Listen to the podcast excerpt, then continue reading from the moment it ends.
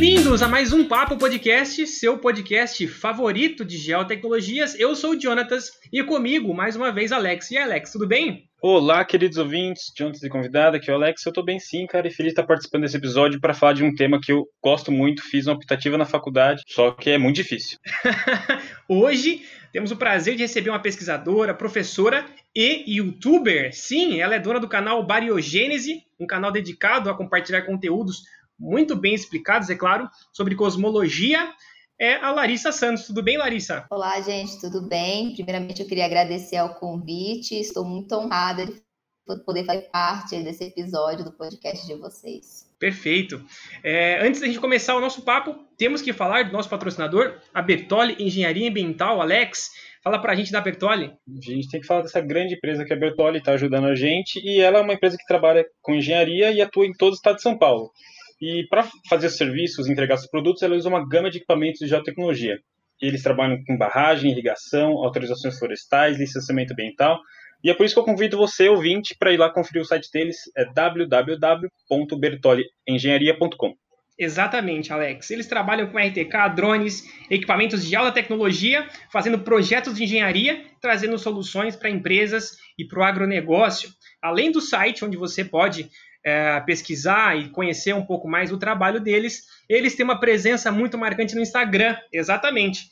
Então, é, no Instagram, eles postam o dia a dia né, do, dos profissionais que estão trabalhando, onde eles estão, quais os projetos que, que eles estão trabalhando. Então, se você que é estudante, está aspirando querer montar uma empresa ou conhecer de fato os serviços, você pode ir lá seguir eles, arroba Bertoli Ambiental no Instagram. Então o site deles é www.bertoliengenharia.com e o Instagram deles é @bertoliambiental. E claro, né, pessoal, siga a gente nas nossas redes sociais. A gente está no Instagram, a gente está no Facebook, estamos no LinkedIn, é, arroba, é, arroba um papo sobre geotecnologia. Segue a gente lá e acompanhe os nossos conteúdos aí semanais que a gente posta sobre essa área que só cresce no Brasil e no mundo. Larissa, vamos começar do começo. Conta pra gente um pouco da sua história, da sua formação, né? Um pouco aí da a, a sua trilha do sucesso, né? Então, é, para quem não sabe, eu sou física, né? Eu sou formada é, bacharel em física pela Universidade de Brasília e essa vontade de estudar física caminha comigo desde a infância e foi aumentada aí pelo fato de ler bastante livro de divulgação científica, né, que a maioria das pessoas da área que são da minha geração acabaram lendo, são os livros do Stephen Hawking, os livros do Carl Sagan, e eu cresci é, lendo esses livros que me guiaram para um bacharelado em física. Eu terminei o bacharelado na UNB é, e fui fazer um mestrado na área de cosmologia observacional lá no Instituto Nacional de Pesquisas Espaciais, o INPE, né, famoso, inclusive lançaram é, o satélite, fizeram parte do lançamento do satélite Amazônia recentemente. E fui fazer o meu doutorado em Roma, na Universidade de Roma. Fiquei por lá três anos de doutorado, também na área de cosmologia observacional. Fiz o meu primeiro pós-doc na mesma universidade. Pós-doc é o linguajar, né? é o meu primeiro pós-doutorado, a gente chama de pós-doc. E o segundo pós-doutorado eu fiz na Universidade de Ciência e Tecnologia da China. Então foi uma caminhada, sair né, de Roma para ir morar numa cidade do interior, digamos assim, da China, uma reviravolta. E depois disso fui pesquisadora associada por três anos e finalmente, hoje eu sou professora associada da Universidade de Anzhou e trabalho basicamente na área de cosmologia em dois telescópios que medem dois observáveis diferentes, mas sempre em relação ao universo mais primordial. Que incrível! É ela, ela, fez a rota da seda, né? E ficou por lá, né? Ela fez a rota da Europa, foi para a China e ficou. E, e a, a, você trabalha na China hoje, né? Hoje eu trabalho na China. Assim, a, a gente tem outras perguntas, mas assim, é, eu tenho uma curiosidade, né, de saber como que como que é, né, é, a docência lá? É, você fala inglês? Você fala um pouco de chinês? Dentro da universidade, é, fala-se basicamente o inglês entre os pesquisadores, os alunos. Então, eu leciono em inglês, me comunico em inglês com as pessoas, mas nas ruas, é igual no Brasil, poucas pessoas falam o inglês. Então, é, eu uso meu mandarim arcaico e o, a, o, a linguagem dos sinais, linguagem universal dos sinais. Gente, sério, é, é, é olha, é uma, é assim, é uma experiência absurda, né? É, você está num país que tem uma língua super difícil, Uh, e além de você, da, da a língua falada, a escrita também é muito difícil, é um, é um alfabeto completamente diferente do nosso, latino, né? Então, além desses desafios, ainda tem mais esse da, da, da, da língua, né, Larissa? Sim, é um desafio. O chinês ele é bastante difícil. Eu me surpreendi, eu tentei aprender, é, mas assim, hoje em dia eu meio que desisti. Eu falo básico, me comunico consigo pegar um táxi, consigo ir num restaurante, eu consigo fazer coisas básicas do dia a dia no supermercado, mas eu não consigo seguir uma conversa num restaurante entre amigos, por exemplo. Então, é só aquele mandarim de se virar mesmo e não passar fome. Mas acredito, acredito que os chineses gostam disso, né? Você tá se comunicando com eles, na língua deles, e com certeza, tenho certeza que eles gostam. Não, eles gostam. Toda vez que eu pego um Uber, eles passam 30 minutos comigo dentro do carro, tentando ter uma conversa. é, meio Tarzan, mas dá certo. é, para saber de você, né, já que você sabe, é, é legal isso. É, Larissa, para a gente começar aqui com, a, com, as perguntinhas, a gente tem que começar do. Depois de você se apresentar, a gente tem que perguntar né, o que, que é cosmologia, para o nosso ouvinte saber, e por que, que estudar cosmologia é tão importante, né? Então, o estudo da cosmologia, ele começa a ser levado mais a sério quando Einstein Einstein faz a sua teoria da relatividade geral e a partir das equações de Einstein a gente pode começar a pensar mesmo em cosmologia como ciência, né? Que é o que, que significa? Como que o universo evolui com o passar do tempo. Então a cosmologia tenta explicar a evolução como um todo. E é importante porque tenta responder a perguntas que permeiam o nosso imaginário desde que o homem está sobre a Terra, né? De onde viemos, para onde vamos então, essas são algumas das perguntas que tentam ser respondidas pela cosmologia. A cosmologia tem é, vertentes. Você disse que você estudou cosmologia observacional, né? Quais são as outras vertentes da cosmologia? Normalmente, quando se pensa em cosmologia, se pensa na, em física teórica, porque eu acho que vem muito dos modelos cosmológicos, o modelo do Big Bang, por exemplo, e as pessoas pensam confundem até às vezes o estudo de gravitação com o estudo de cosmologia, são áreas diferentes dentro da física.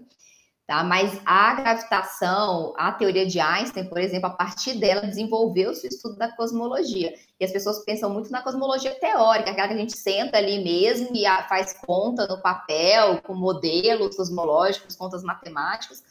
E a partir aí de 1965, é, a cosmologia ganhou um novo foco, que é a cosmologia observacional, porque a gente consegue observar é, essa radiação que vem lá do universo primordial e que ela foi prevista pelo modelo do Big Bang. Foi essa é uma das evidências, inclusive, do modelo do Big Bang.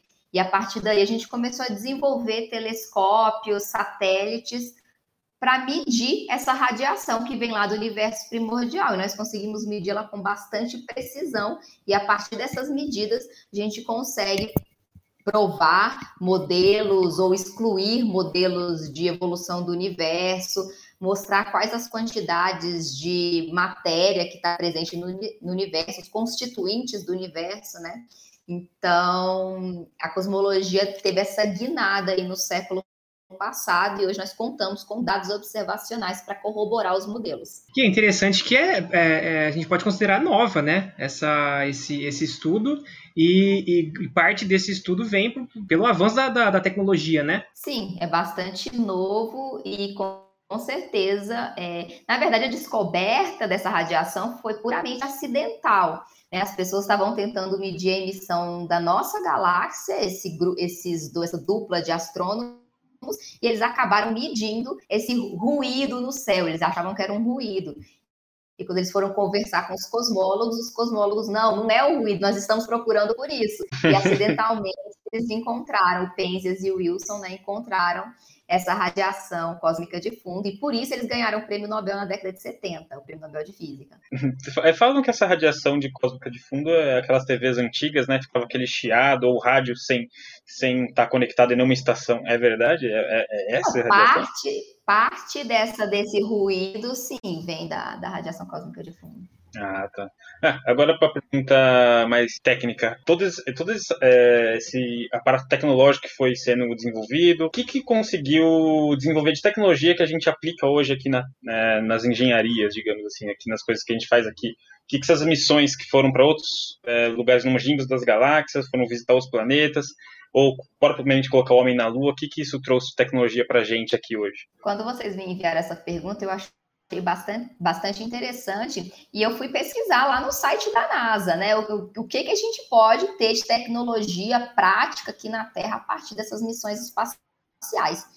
E eu descobri algumas delas, né? Inclusive, se vocês quiserem deixar o link no podcast de vocês, mas eu vou citar algumas, tá? Primeira, câmeras de celulares. Né? Ele disse que a partir da década de 1990, lá na NASA, eles começaram a trabalhar para criar essas câmeras pequenas para caber dentro da nave, né? E com qualidade científica. Hoje, um terço das câmeras dos celulares contém essa tecnologia que foi desenvolvida pela NASA para essas câmeras dentro das, das sondas. Né? Aí eu vi também que tem tomografia, né? O programa espacial ele precisa de imagem digital muito boa, então a NASA também desenvolveu essa tecnologia que possibilitou hoje a criação né, da, da tomografia na medicina. O tênis, o Nike Air, foi desenvolvido a partir da tecnologia dos trajes dos astronautas, tá? e os fones de ouvido sem fio também. A NASA desenvolveu para que os astronautas pudessem se movimentar é, com mais é, sem prejudicar os movimentos, né, com mais liberdade dentro da nave, sem aquele monte de fio. Então, os fones sem fio também foram desenvolvidos pelos pesquisadores da NASA. Então, e tem bastante, eles deram uma lista bastante grande de coisas assim do dia a dia mesmo que nós utilizamos hoje e que foram desenvolvidos para as missões espaciais. Interessante, a gente vai deixar assim esse link na, na descrição do, do podcast para o pessoal que está tá ouvindo a gente aí acompanhar. Larissa, eu é, fazer uma pergunta é, mas talvez assim entender um pouco mais né, da, da, da sua trajetória e perguntar, né, uh, por que a China? Você teve a oportunidade de, de vivenciar as, as, realidades universitárias tanto do Brasil quanto da China, e você também citou aqui as realidades europeias, né? Então, conta pra gente essas diferenças, né, entre essas culturas. Vamos começar por aí, né? É, por exemplo, uma diferença bem interessante, a China é um país muito exigente e com a concorrência muito alta. Então, eu vejo que é uma diferença muito grande com relação é, aos padrões, pelo menos aos padrões europeus, e posso dizer italianos, que eu passei uma parte na Itália, mais easygoing na Itália, né? E na China é uma concorrência bastante alta e uma exigência de trabalho muito grande. Então, se você não está acostumado a trabalhar sob pressão, a China não é um lugar para você e sair da Europa para ir para a China, realmente teve um choque cultural bastante grande, né? Está acostumado com a cultura ocidental, inclusive aqui no Brasil nossas influências são completamente da cultura ocidental. A gente escuta pouco falar, né, da China. Eu não sei a geração de vocês, mas na minha geração, na escola, no, no, segundo grau, no ensino médio, hoje ninguém falava de China, não se estuda sequer história mundial, né? A história mundial resume-se à história europeia. Então a gente não tem, não tinha muita informação a respeito da China. Eu comecei a ter informação a partir do momento que eu ia me mudar para lá. Hoje em dia fala-se muito mais de China, porque é né, uma potência econômica e mas na minha época isso não, não era a normalidade, né? Então foi um choque cultural, a gente não sabe muito bem o que esperar quando chegar lá. E mas nada que não se possa, não que a gente não, não possa se adaptar, mas é bem diferente. É, é interessante você falar isso, né? É, a questão de, de, gerações, né? Talvez aí anos 90, anos 2000, a gente possivelmente não não estava a par do que estava acontecendo na China, a gente realmente não tinha tanta informação. Mas o que acontece hoje é exatamente isso que você falou. A gente tem a, a gente tem noção, a gente tem certeza do investimento pesado que a China faz na sua tecnologia, né? E aí a gente pode citar várias tecnologias. Mas esse, a gente é um outsider, a gente é visto de fora.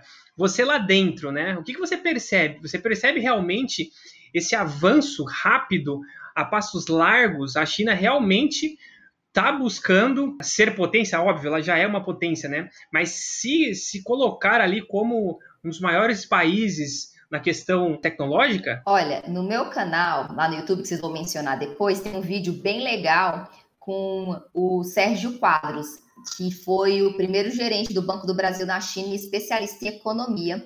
E ele deu uma palestra muito legal falando exatamente sobre isso, né? O polo está migrando para a Ásia, o polo tecnológico. E até 2028 a China é a primeira economia do mundo.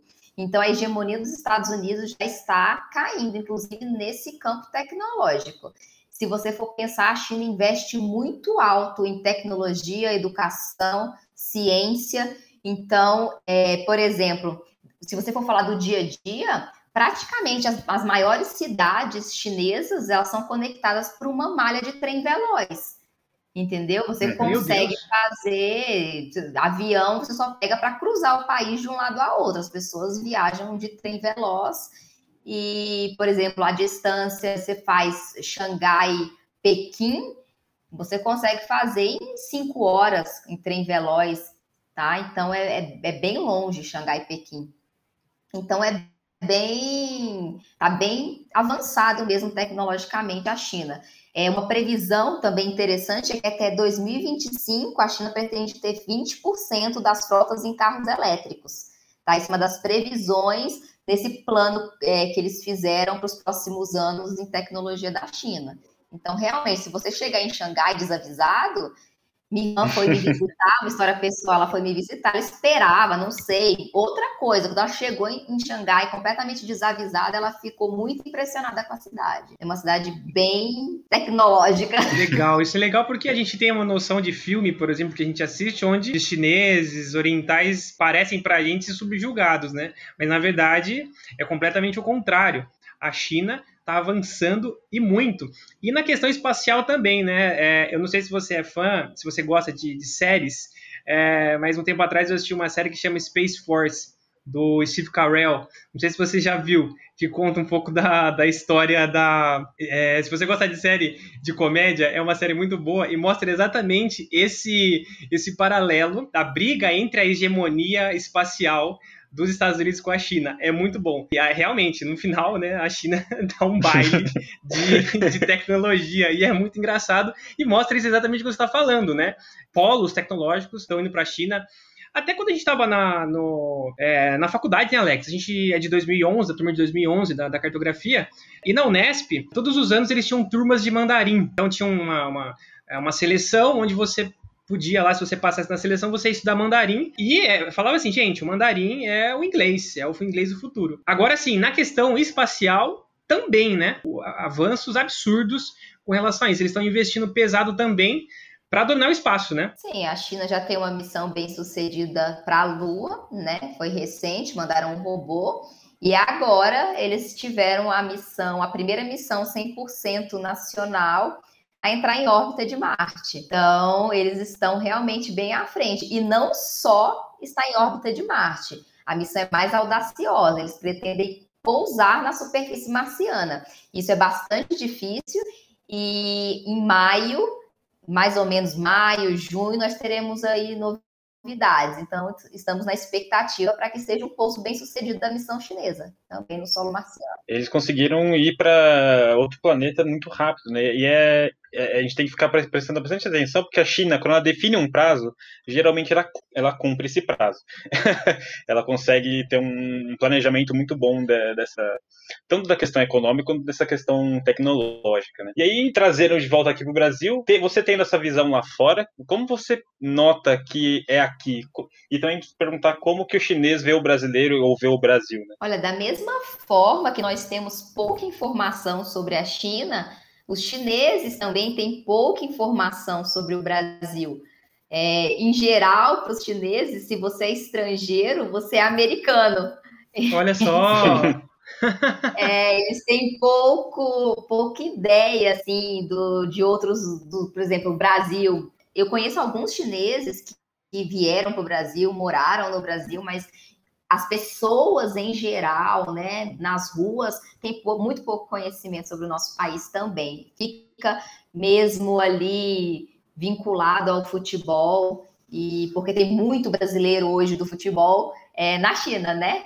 Jogando na China. E com relação à perspectiva tecnológica, o Brasil comparado com a China, momento de tristeza do episódio, talvez. é, não, a comparação é realmente não tem nem comparação. O Brasil, se continuar nesse caminho, as, as perspectivas futuras não são tão boas né? Eu, eu peguei um dado aqui que o Sérgio Quadros falou lá no meu canal. A China investe em pesquisa e desenvolvimento 2,5% do PIB, enquanto o Brasil é, investe apenas 1,3% do PIB. Então, é mais do que o dobro que a China investe em desenvolvimento e tecnologia. A China também importou 75 mil robôs da Europa e Estados Unidos entre o ano de 2016 e 2017. Nesse mesmo período, o Brasil importou 1.500. Então, é uma discrepância realmente muito grande. Então, se o Brasil continuar nesse mesmo passo, vai ser muito difícil vislumbrar um futuro promissor. É, exatamente. A gente fez um episódio, a gente está gravando agora, o episódio nem saiu no ar, mas o pessoal que está ouvindo agora, é, esse episódio já está nas plataformas de áudio. Que a gente conversou com a Adriana, inclusive participou do seu canal, Adriana Correia, da Agência Espacial Brasileira. Um abraço para ela se ela estiver ouvindo. Foi um episódio fantástico, assim. Mostrou realmente que o Brasil ele tem, os cientistas brasileiros, né, tem esse anseio pela, pela busca e pelo para mostrar realmente que o Brasil é exportador de ciência, que conhece ciência, mas de fato, né, a gente entende que não é só isso que faz o país se tornar uma potência ou se tornar um, uma, um país referência, né?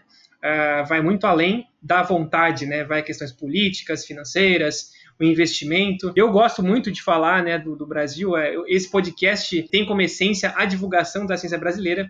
Mas, Larissa, a gente tem que concordar com você estamos atrasados, a gente precisa de avanço tecnológico, a gente precisa de fato aí dar um pouco mais rápido para se tornar aí um, um, país reconhecido, né, pela sua ciência. É só para falar que não, não, é por falta de, de pessoas. No Brasil tem pessoas muito competentes, só que igual a Larissa acabam achando uma oportunidade melhor lá fora e opta por ir lá fora, tem mais coisa melhor lá acontecendo, né? É, o Brasil tem que investir, né? O Brasil tem que investir em ciência, tecnologia, educação.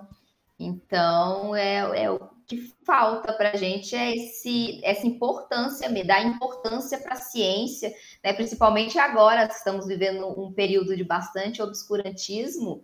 Então, é, não, é o, não é o pessoal, né? É a falta mesmo de uma cultura científica e de investimentos. É, é verdade, é verdade. Bom, nós queremos ouvir sobre Marte, mas antes de a gente falar sobre Marte, nós queremos ouvir um pouco sobre o canal, né? Sobre o canal Bariogênese. Contar, uh, conta pra gente, Larissa, é, um pouco desse projeto, é, até por, por, questão de divulgação, né? Um canal super interessante, com, com conteúdo muito bom, é, muito bem feito, um áudio muito bom, né, para ouvir. Conta pra gente um pouco desse, desse projeto. Ah, então, o canal surgiu durante a pandemia né? Esses momentos de ócio criativo, a gente consegue fazer. Somos irmãos, então, nós somos irmãos. o Papo de Tecnologia foi, foi mais ou menos assim também. É, então eu pensei, é, fazia tempo que eu estava pensando em trabalhar com divulgação científica, inclusive eu tenho um livro, né, publicado em divulgação científica, que foi é, finalista do Prêmio Jabuti no ano de 2017. E a partir daí eu já estava pensando em divulgação científica de uma forma a poder conversar com o público com um pouco mais de proximidade, porque o livro acaba não sendo tão próximo, né? E é difícil divulgar. Então, eu criei o um canal para tentar passar um pouco desse conhecimento científico de uma forma mais simples é, possível, né? Dentro das possibilidades. Aí eu criei o canal e até então, faz uns sete meses, Estou tentando discutir um pouquinho sobre física, cosmologia, exploração espacial e assuntos correlatos. Muito legal. O canal dela, pessoal, é Bariogênese. Hoje conta com quase 4 mil inscritos, em mais de 16 mil visualizações. É um canal super legal, tem, tem conteúdos lá periódicos. Mas eu queria saber o que, que significa bariogênese. Ah, então, se vocês quiserem saber, eu recomendo que vocês assistam o segundo vídeo do canal. Vocês querem saber o que é bariogênese, pessoal? Assiste o segundo vídeo do canal. Eu vou deixar o link na descrição aqui desse, desse podcast, inclusive. E, você cuida desse canal sozinha, Larissa? É você? E você mesma que faz ele? É, Toca eu, tudo, faz o vídeo, grava, edita? Eu escrevo a pauta, eu atuo, eu faço maquiagem, cabelo, figurino, é, edito, divulgo, a mil e uma utilidades, né? É difícil, não é? é? é? conciliar com, com o trabalho, não é? É, eu, eu, meu trabalho de pesquisa normal, né, eu tento fazer de segunda a sexta, aí sábado e domingo a gente trabalha no YouTube. Folga, não como falar. É, Mas é gostoso, é gostoso, é gostoso receber a, a, é, os elogios, né? Isso é muito bom. Eu acredito que o seu canal já, já, é, pô, já tá com mais de quase 4 mil inscritos, e acho que assim, já deve ter ouvido, né, é, muitos elogios, e isso dá, dá motivação para a gente, né? A gente, eu, a gente recebe algumas mensagens do, do, dos ouvintes e tal. É um motor aí motiva, é, motivador para a gente, né, Larissa? A gente precisa disso para continuar criando conteúdo na, na, internet, né? É, o que eu acho legal é que eu estou conseguindo passar uma mensagem a respeito de ciência. Eu vejo as pessoas interessadas, alunos de graduação, dizendo que estão se inspirando na minha história para seguir com a carreira de física. Porque as pessoas têm muito medo, né, de seguir uma carreira de físico dentro do Brasil, por exemplo. Então, ver histórias de pessoas que chegaram lá motiva né, os alunos e, e as pessoas, o, o público leigo em geral também, né, começa, aprende sobre assuntos diferentes fora das áreas. Então, está sendo bem legal mesmo. As pessoas estão bem receptivas e eu estou gostando de interagir com as pessoas, apesar das poucas críticas. Nossa, tem, tem crítica? Né? Não acredito. Nossa. Dica negativa, meu Deus. É, se bem que tem hater em todo quanto é lugar, né? Não, tem pessoas, não é nem hater. Eu recebo, às vezes, é, comentários da teoria da conspiração, mas a gente releva, né? Ah. Putz. Nossa, é verdade. Esse é pior, é, que, é pior que hater, né? É o terraplanista. Os malandrinhos. Ai, ai. É, é. Mas, pessoal, é, o canal da, da Larissa é muito bom. É, inclusive, lá tem um vídeo que você explica as várias missões de Marte, né? Faz um histórico bem legal. E, mas antes de falar dessas missões, eu queria perguntar para você por que, que o homem é tão interessado em Marte? Assim, o que, que, que acontece com aquele pequeno planeta vermelho que o homem parece que incessantemente tenta achar alguma coisa nele? É, Marte é o planeta mais próximo da gente que tem a possibilidade de vida. Então, é por isso que ele é bastante interessante. As condições de Marte, elas podem se assemelhar a algumas condições extremas aqui na Terra. E nessas, nesses lugares extremos, os, os biólogos encontram bactérias, encontram formas de vida. Então, eu acho que Marte é bastante sedutor para os cientistas por causa disso, né? Porque as pessoas encontrar uma vida fora da Terra seria uma das maiores, a maior descoberta científica da história da humanidade.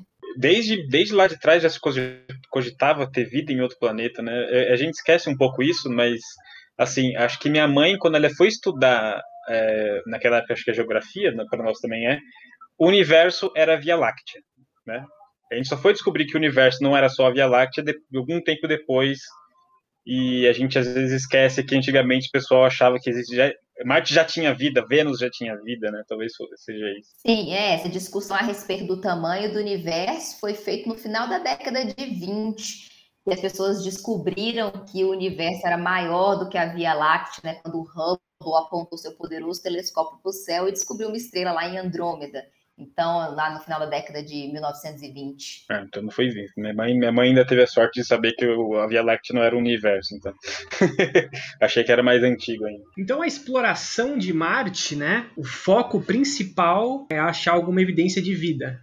Né? Então, é, esses não sei quantos de dinheiros eu nem sei contabilizar. E muito tempo, né? É, o Alex citou mesmo, né? A, a, Larissa tem um vídeo no canal dela que ela conta todas as missões de Marte, né? E começou bem cedo essas, essas missões, na década de 60. Então, é, o objetivo é esse é procurar vida. Mas a gente pode citar algo como uma colonização. Tem um termo que eu, que eu, eu li, mas eu acabei esquecendo de terra, é, alguma coisa, esqueci isso. É transformar o planeta em terra, alguma coisa assim. Então, na verdade, um, um dos fatos que o Perseverance foi tão aclamado, para quem não sabe, é o robô né, que pousou em Marte dos Estados Unidos da NASA, recentemente, é que ele está carregando novas tecnologias. Inclusive, um dos robôs está, está carregando uma tecnologia para tentar transformar, usar o ambiente marciano, da atmosfera marciana e transformar o dióxido de carbono, que é o maior composto da atmosfera marciana, nós não conseguimos respirar o dióxido de carbono, né, o escapamento do carro,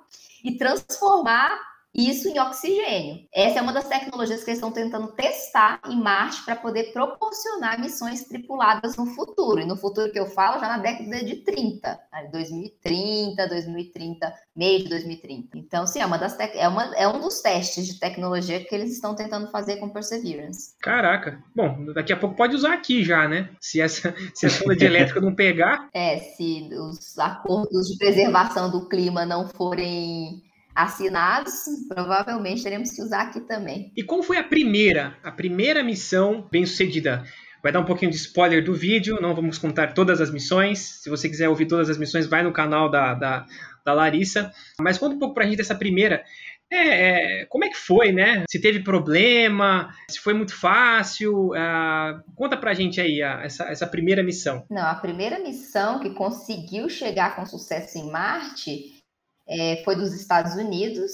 Ela, ela fez um voo de aproximação, né? Ela não entrou em, em órbita do planeta, ela fez um voo de aproximação e ela chegou em 14 de julho de 1965. Foi a sonda Mariner 4 e ela passou a 10 mil quilômetros de altura da superfície. E teve as primeiras fotos do planeta e tal. Mas antes dela foram vários é, várias tentativas fracassadas, não só dos Estados Unidos, como também dos soviéticos. A Rússia, é, ela tem alguma missão espacial para Marte ou não? Sim, a primeira missão que pousou em Marte foram dos soviéticos, é, em 1971.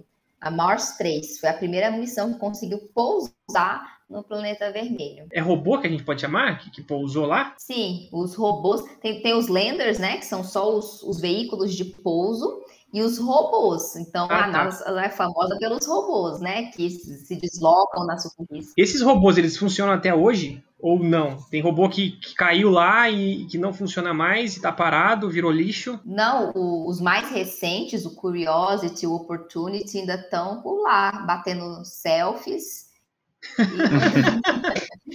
imagens.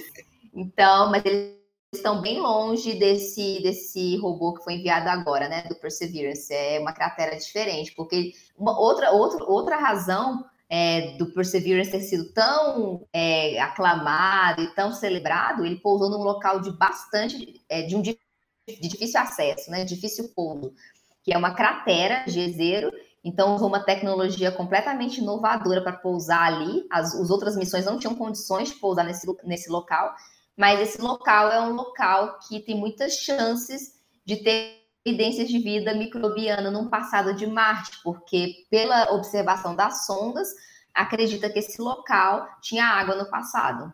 E já tem foto, né, que já chegou aqui, que corrobora para essa evidência, né? Ali, algumas fotos ali com, com algumas algumas rochas ali e tal, mostrando que realmente teve água ali, então parece que eles estão no lugar certo, né? Sim, a expectativa é positiva. E, e o mais legal desse, desse, desse último pouso foi realmente, né, a tecnologia foi um lugar muito difícil e a tecnologia do, uh, da nave, né, que, que fez o, o lançamento do robô, tava, ficou procurando lá o melhor lugar para pouso, né? Então, não foi só lançar é, criar um, um, é, um, foguete e lançar o negócio e chegar lá e, e depositar.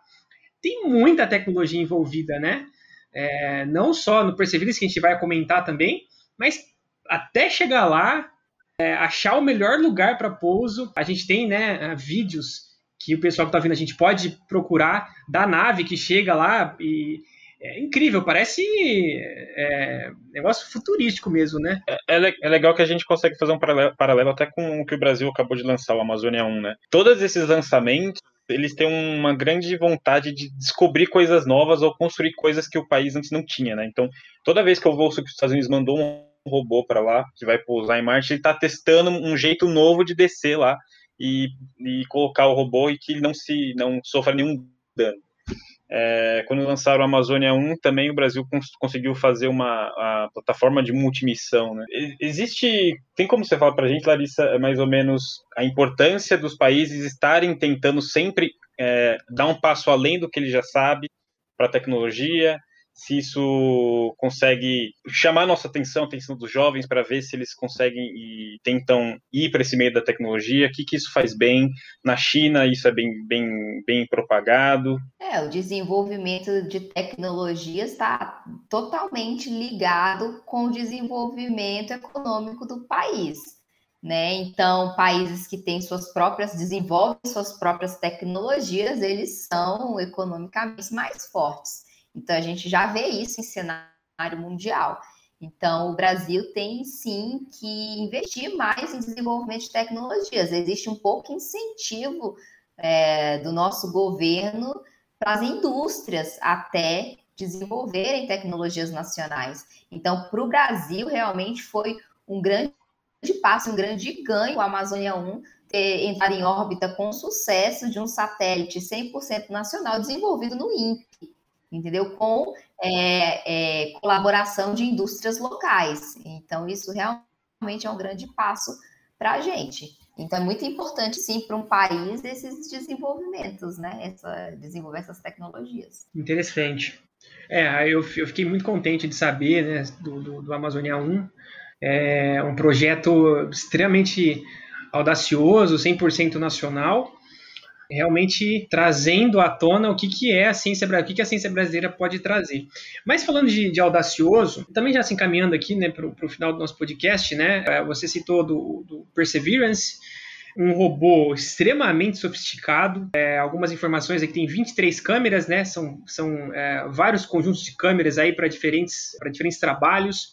Tem radar de penetração no solo, tem dois espectrômetros, é um monte de coisa, tem até um drone. Então, assim, a gente pode dizer que, que esse é o mais audacioso, né, em se tratando da, da exploração de Marte? Sim, o, o, Perseverance é bastante audacioso, não só por isso, porque ele, eles fazem parte é, de uma missão maior da NASA que pretende coletar as amostras de solo e trazê-las de volta à Terra. Hum. Então, esse é, o, é a primeira parte, a primeira fase do projeto. Então, a ideia, o Perseverance foi com é, tubos, né? Tubos extremamente limpos a bordo, que a gente não quer também, claro, que a vida tenha se transportado da Terra a Marte, a gente tem um falso positivo, então eles desenvolveram uma tecnologia super avançada de limpeza mesmo desses tubos, e vão ser coletadas amostras elas vão ser estocadas lá no Perseverance, esperando uma próxima missão para coletá-las e trazê-las de volta à Terra. Então, é inédito esse tipo de feito. Então, também por conta disso, o Perseverance está bem à frente do. Não é só o robô, é todo um projeto, né? Uma solução que eles criaram. Sim, é um projeto a longo prazo, um projeto que vai durar mais de 10, bem mais de 10 anos. Essa é o, a primeira fase do projeto. Então, a gente, então, meio que a gente já sabe mais ou menos onde o homem vai pisar na, em Marte primeiro. Talvez seja lá, dá para buscar essas, essas pequenas coletas aí. ah, tinha uma pergunta que eu esqueci. Ah, do drone. Alguma, alguma missão específica, algum trabalho específico que esse drone é, pode fazer? A gente, a gente pode chamar ele de, isso de drone? Eles, eles falam que é um helicóptero, né? É, o termo que eu escutei foi helicóptero. A ideia dele é, é analisar novas rotas e rotas mais interessantes para os próximos robôs. Então, ele vai fazer voos na, na, em Marte, que também é um desafio, né? Precisa de uma tecnologia, porque a atmosfera de Marte ela é menos densa que a nossa atmosfera. Então, voar em Marte é mais difícil que voar na Terra.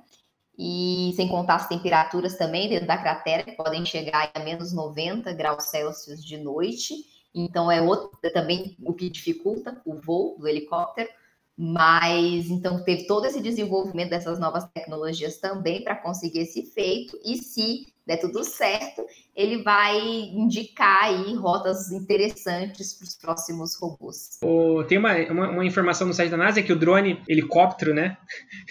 ele não vai ser comandado daqui, né? Ele vai ser autônomo, 100% autônomo, mas em termos de locomoção, né? Quem que move, é, é, quem que cria as rotas, é um pessoal da NASA mesmo que manda essas informações para lá e ele faz essas rotas? Inteligência artificial, né? O robô é tudo feito inteligência artificial. Como você falou, eles, ele foi e encontrou o lugar, o melhor lugar para pousar. Então ele analisa, ele recebe os dados, ele analisa os dados e ele escolhe. Isso que a inteligência artificial faz, né? É uma rede neural de computadores que inteligente. Então a, a, a, gente só fica esperando realmente as imagens e as leituras do, dos sensores que está dentro do, do robô, né? Sim, até porque a gente não conseguiria controlá-los da Terra, porque existe um delay no sinal, né? A velocidade da luz é limitada. Então a gente seria impossível controlá-los da Terra. Então, é, a gente só fica aqui e espera as imagens. É legal saber que os Estados Unidos já está fazendo uns planos de logística lá em Marte, né, para saber a melhor rota para fazer as coisas. e, e, Larissa, a gente ficou sabendo que a China, foi comentado, né, vai também tem essa intenção de explorar Marte. É, você tem algum detalhe sobre essa missão chinesa que você consegue falar? Então, o que eu sei é o que está divulgado na mídia, né? Eles estão orbitando já o, o planeta vermelho com sucesso e a expectativa agora é para o pouso, porque 60% da tentativa de pouso são fracassadas. Então, é uma expectativa muito alta para esse pouso dos chineses. E como é a primeira missão deles, eles já chegaram chegando, né, com um orbitador e com um veículo de pouso. Então, entre maio e junho, a gente espera que o Tianwen-1 consiga pousar. Tem algum significado esse nome da missão? É Pergunte aos Céus, uma pergunta aos céus, um poema chinês. Que legal. Bom, a gente está aqui, né, finalizando o nosso papo, mas a gente também não pode deixar de lembrar, né? A gente fez aqui uma. Terminamos a nossa jornada, dedicamos todo o mês de março às mulheres das geotecnologias, fizemos aqui episódios focados em comunicação, episódios de empreendedorismo, conversamos com especialistas, né, né com, com, a, com, a, Adriana, da Agência Espacial Brasileira, e hoje a gente termina aqui abrangendo né, as mulheres na parte da pesquisa. Então, eu quero abrir né, esse, esse espaço para a Larissa deixar uma mensagem, né? para os nossos ouvintes, para a gente encerrar essa série. Primeiramente, eu queria agradecer ao convite. É, eu espero que nesse podcast as pessoas tenham tido vontade de aprender mais e buscar mais sobre ciência, tecnologia, desenvolvimento, se informar. Como diz um amigo meu da UNB, professor da UNB, informação não é conhecimento. Então a internet está cheia de informação, mas a gente precisa filtrar essa informação e transformá-la em conhecimento. Então espero que com o trabalho de vocês e do pessoal que divulga ciência na, nas redes, as pessoas possam ter esse discernimento e que a ciência seja propagada. Perfeito, né? Com o nosso trabalho, né? Porque o teu canal também presta um serviço excelente de um tema pouco divulgado, digamos assim, ensino médio. Infelizmente a gente não consegue ver isso, pelo menos eu me lembro muito pouco, né, de cosmologia. É, e realmente a gente tem que fazer esse trabalho de divulgação para que as pessoas que ouvem a gente se sintam, né, à vontade e saber que existem profissionais, é, que existem profissionais que estão nessa área e mulheres também que estudam, que têm o seu mestrado, o seu doutorado, que vão para fora, que vão buscar é, a, o seu lugar. Para a gente aqui foi um prazer receber você. Você está no Brasil, né? Então, assim, quando você for para a China, leve os nossos cumprimentos aqui de um papo sobre geotecnologia para lá. Obrigada, gente. Eu queria deixar só um último recadinho para vocês. É, claro, né? Se inscrevam lá no meu canal do YouTube. É, eu também tenho a página do Instagram, que eu promovo um clube do livro. Então, todo mês a gente lê um livro de ciência, divulgação científica, ficção científica, e temos lives para discutir os conceitos lá no, no Instagram, o mesmo nome, Bariogênese. E eu disponibilizei o meu livro gratuitamente na minha página da internet, é, para quem quiser baixar aí durante a pandemia, minha contribuição para deixar as pessoas menos ociosas. Ah, que legal! Tá Poxa, eu vou divulgar no, no na, nas nossas redes aqui, pode ser também? Claro, por favor. Tá, eu vou divulgar, vou pegar o link e a gente divulga sim. Pode deixar, esse aqui é o nosso trabalho. Vamos divulgar conteúdo científico, conteúdo, conteúdo bom para os nossos ouvintes. Então é isso, gente. Obrigada. Tchau, tchau, pessoal. Obrigado vocês que nos ouviram até aqui. Até uma próxima. Valeu!